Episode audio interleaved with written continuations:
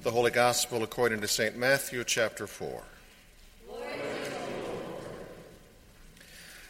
Jesus was led up by the Spirit into the wilderness to be tempted by the devil. He fasted forty days and forty nights, and afterwards he was famished. The tempter came and said to him, "If you are the Son of God, command these stones to become loaves of bread." But he answered, "It is written, one does not live by bread alone, but by every word that comes from the mouth of God." Then the devil took him to the holy city and placed him on the pinnacle of the temple, saying to him, "If you are the Son of God, throw yourself down, for it is written, he will command his angels concerning you, and on their hands they will bear you up, so you will not dash your foot against a stone." Jesus said to him, "Again it is written, do not put the Lord your God to the test." Again the devil took him to a very high mountain and showed him the kingdoms of the world and their splendor. And he said to him, "All these I will give to you if you fall down and worship me." Jesus said to him, "Away with you, Satan, for it is written, worship the Lord your God and serve only him." Then the devil left him. And suddenly angels came and waited on him. The Gospel of the Lord. Praise to you, O Christ.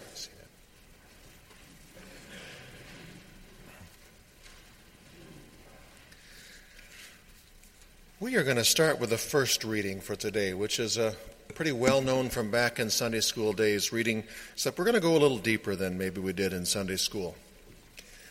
That story I'm talking about is the story of Adam and Eve in the Garden of Eden, where stands a tree in the center of the garden that is called, remember, the tree of the knowledge of good and evil. You've heard the phrase forbidden fruit. This Bible story is where the phrase comes from. Adam and Eve were forbidden by God their Creator from eating the fruit of the tree of the knowledge of good and evil. As we dig into this story, let me remind you of something that I've, I've said before, but I want to say it again because it comes up more often with this story than I think it comes up anywhere, and that is this: the Bible, to be taken completely seriously, if to take the Bible completely seriously doesn't mean that you need to think that the Bible needs or even wants in every single chapter and verse to be taken completely literally. In fact, I think we diminish the depth of the Bible's incredibly deep truth-telling when we take it only literally, because I think then we end up with this dusty book that we have literalized the heaven out of. Back to Genesis. You are welcome to disagree with me. Brothers and sisters in Christ can disagree about things like this and still have coffee afterwards and say, "Peace be with you." You're welcome to disagree with me. But I don't think that the story of Adam and Eve was ever, by God and the writers of the Bible, meant to be this literal story of two literal and particular people way back in the beginning and who they were. I think this story of Adam and Eve was, in fact, from the beginning written to be a story about all people, including you and me, and who we are, and why we are, and what we're here for.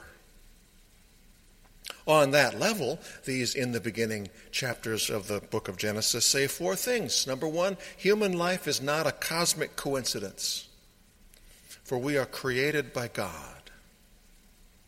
Flipside newsflash, we are not, any of us personally, God.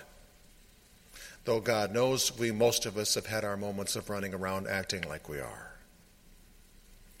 Number two, we are called to live life loving and trusting God and obeying the loving desires of God. Number three, we are called to live life loving one another, loving the others, all the others whom God has also created and placed on earth with us. And finally, number four, we are called to live life too, loving this earth which God created and entrusted to us, not just as a place for us to live, but also a place that is a trusted gift for us trustworthily to care for. There you go. When it comes to age-old and complicated questions about the origin and purpose of life, according to Genesis one and two, it's not complicated. God is God. You aren't. Love and trust and obey God. It'll do you good. Love all others whom God also lovingly created and placed on this earth with you. And love and care for this earth, which God created and entrusted to you. And there you go, not complicated. Until along comes our reading for today, where we read, the Lord God took the man, the Adam in Hebrew, Adam with a capital A, we'll call him later, but here he's just the Adam. The Lord God took the Adam and put him in the Garden of Eden to till it and keep it, to take care of creation. And the Lord also commanded the Adam, you may eat freely of every tree of the garden, but of the tree of the knowledge of good and evil you shall not eat, for in the day that you eat of it, you will die. Genesis two then goes on to say that Adam, in this case meaning mankind, not just man, will actually, in fact, be humankind, not just male, but male and female, man and woman, ish and isha in the Hebrew. And then our reading for today continues. Now the serpent was more crafty than any other wild animal that the Lord God had made. He said to the woman, to the Isha, did God say, you shall not eat from any tree in the garden? The woman said to the serpent, we may eat of the fruit of the tree of the garden. But God said, you shall not eat of the fruit of the tree that is in the middle of the garden, nor shall you touch it. He didn't actually say that, but the woman's a little nervous on her on her heels. Neither shall you touch it, or you shall die. But the serpent, in the first recorded inter, uh, instance in the Bible of fake news, said to the woman, you will not die. For God knows that when you eat of it, your eyes will be opened, and you will be like God, knowing good and evil. So when the woman saw that the tree was good for food and that it was a delight to the eyes and that the tree was to be desired to make one wise, she took of its fruit and ate. She also gave some to her husband who was with her, and he ate. Then their eyes were opened. What do you know? Turns out that the serpent's alternative facts did contain at least some truth. Their eyes were opened, and so they knew that they were naked, and they sewed fig leaves together and made loincloths for themselves. Question, is the serpent in this story the same being whom we will later hear about in the gospel reading and elsewhere through Scripture? Is the serpent Satan? Short answer, it doesn't explicitly say that, and so commentators disagree. The serpent is presented as a tempter, certainly, but as Luther pointed out, the whispers of temptation can actually come at us from multiple sources. Luther, in the Small Catechism on the on the temptation prayer, lead us not into temptation, spoke of three sources that temptations come from: the devil, or the world, or what Luther called our own sinful selves, our own I want it my way, not God's way selves. Sometimes we don't need any help at all, you see. We can be tempted all by ourselves. One could reasonably understand the serpent here to be the devil, or personally I kind of lean in this direction. I think it's a little deeper. The serpent could also be a character in this story symbolizing all of them, and the larger truth that in life, temptations to live something less than your God-intended life do come. And you know this. They come from all kinds of different directions, within and without. Another question people ask, why, why didn't God just not put that tree in the center of the garden so people wouldn't be able to sin? and we'd all still be living in paradise. Well, here's a short answer version of an old kind of traditional answer to the question I think kind of still holds some water. That traditional answer goes something like this. The, this, this glimpse of things in the beginning isn't meant to be a glimpse of, of, of an idea that God had to create life that was pretty good. It is meant to be a glimpse of God, life created to be very good. Life as God created it to be perfectly good. And nothing, according to all over the place in the Bible, nothing is perfectly gooder than love. Because God is love, right? Nothing is gooder than love. Love which cannot exist unless also exists the possibility of not loving. I can program my computer to start scrolling, I love you, Roger, I love you, Roger, every time it, I come into the room. This is not love because the computer has no other option. I can give Siri instructions and she can answer my quests by telling me how much she loves me. It is not love. She's been programmed to do so. Love which cannot do anything else is not love. God created us for love and for loving obedience, which can only truly exist if too exists the possibility of not loving, not obeying, which of course is the reality that comes to fruition here in the picking and eating of the forbidden fruit of the tree of the knowledge of good and evil. By the way, this story is often referred to kind of popularly as the story of, of, of the fall. You maybe heard that. I think it should be recataloged. I think it's actually the story of humanity's first try at climbing. Climbing the ladder to heaven. For we are convinced that we will live life best by rising above our humanity to become our own gods. When in fact, from the beginning, what Scripture says is that life is lived best when we enter into the fullness of our humanity and do so trusting God. Trusting God. Did you notice that that's the flank on which the serpent launches his attack? Because the serpent doesn't slither into the story and directly tell the woman to eat the forbidden fruit, but rather sneakily slips in the suspicion that the one who did the forbidding can't be trusted. Did God really say? The serpent says, raising the possibility of doubting God. You won't die, the serpent says, directly contradicting God.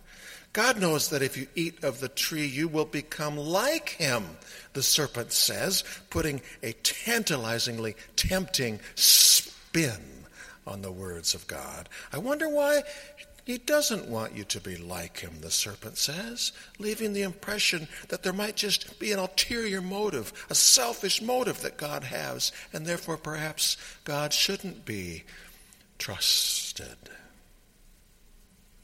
Genesis three, four, and six, the serpent said to the woman, you will not die. For God knows that when you eat of it, your eyes will be open and you will be like God. You'll be like God, knowing good and evil. So when the woman saw that the tree was good for food and that it was a delight to the eyes and that the tree was to be desired to make one wise, she looked and the fr- at the fruit and she ate it. She gave some to her husband who was with her and he ate. By the way, someone said, well, it's all a woman's fault. You know, she's the one who ate the fruit. Someone else said to me, well, at least she put up a fight. Adam, you sure, give it here. Doesn't matter. But it all happens in the top of the third. It's baseball season, right? It all happens in the top of the third, the third chapter of Genesis, at which now point now the score in the Bible's overall big picture story is, I want to be my own God, two. Trust God, zero. Now I'm thinking, and this may or may not work, but I'm kind of committed to it at this point. I'm thinking of the rest of the Old Testament as the next innings of the ballgame. And while the tempter, in those innings that you can read about by reading the rest of the Old Testament, doesn't pitch a no-hitter, Because there are actually a few folks, Abraham, Moses, David, the other members of the Bible's all-star team, they actually get some solid base hits if you read the story. But they're not perfect either, so they don't score any runs. And so in the biggest picture story of all, the tempter does keep his shutout going. Because it turns out that even the all-stars all have a pitch they don't know how to hit. But it's a pitch that the tempter, the devil, the world, or our sinful selves, knows how to throw. And he throws it wicked.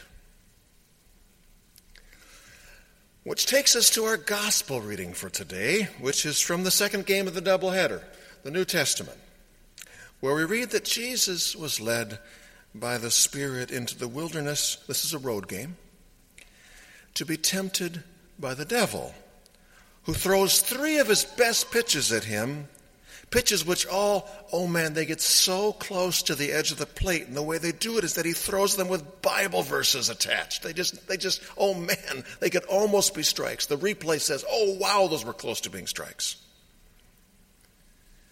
All of them in an attempt to get Jesus to believe that he couldn't live life on earth by faith alone in his Father God. His Father God, who in the story right before this temptation had spoken to him when he was baptized and said, "You are my Son, whom I love, in whom I delight." Promises, promises, Satan says. Don't you think a dad who really loved his son would give him more than just promises to live on? Give the devil his due, Jesus, and oh my, will you and I together ever do great and powerful things? You can whip this world into shape. We're just about out of time, so let me say this and we'll leave the rest for the rest of Lent. Jesus didn't come to this earth just to teach us a few teachings.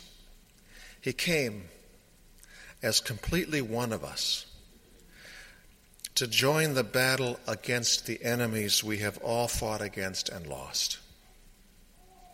And he came to defeat them for us. Which enemies? Same old, same old.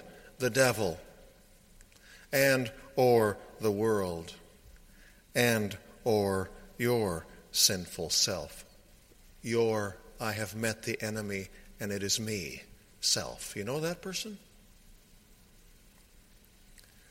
The devil, in this text and later on, he will throw his best pitches at Jesus, but he won't get him to swing at anything that's not over the plate. He got Adam and Eve to turn from the promises of the Father, but the harder the pitches Satan threw Jesus' way, the more he clung to the word, the promises of his Father. The world, many initially flocked to Jesus, but when he turned his gaze toward a cross and started talking about winning by dying, rather than winning by being a winner, even those who claimed loudly to be most loyal abandoned him to the cross in the end. He faced it alone. And our sinful selves, our sinful selves. You know how I said that story of Adam and Eve isn't just a story about Adam and Eve back then, it's also a story about us here and now? Well, guess what? His death on the cross is also not just a story of people back then, it's also about us here and now. About us how? About us in however many are the ways that on the cross, in having, the Bible says this later, in having in that moment now fully become our sin, he has in fact fully become us. And hell-bent to see this through all the way to everything sin deserves,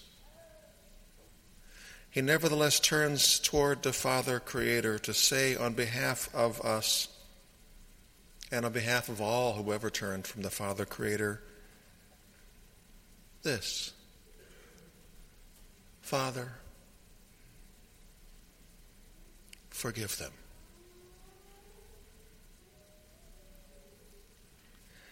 It's a beautiful prayer, the prayer of the day. We pray it again. Lord God, our strength, the struggle between good and evil rages within and around us. And the devil and all the forces that defy you tempt us with empty promises. Keep us steadfast in your word, and when we fall, raise us again and restore us through your Son, Jesus Christ, our Savior and Lord, who lives and reigns with you and the Holy Spirit, one God, now and forever. Amen.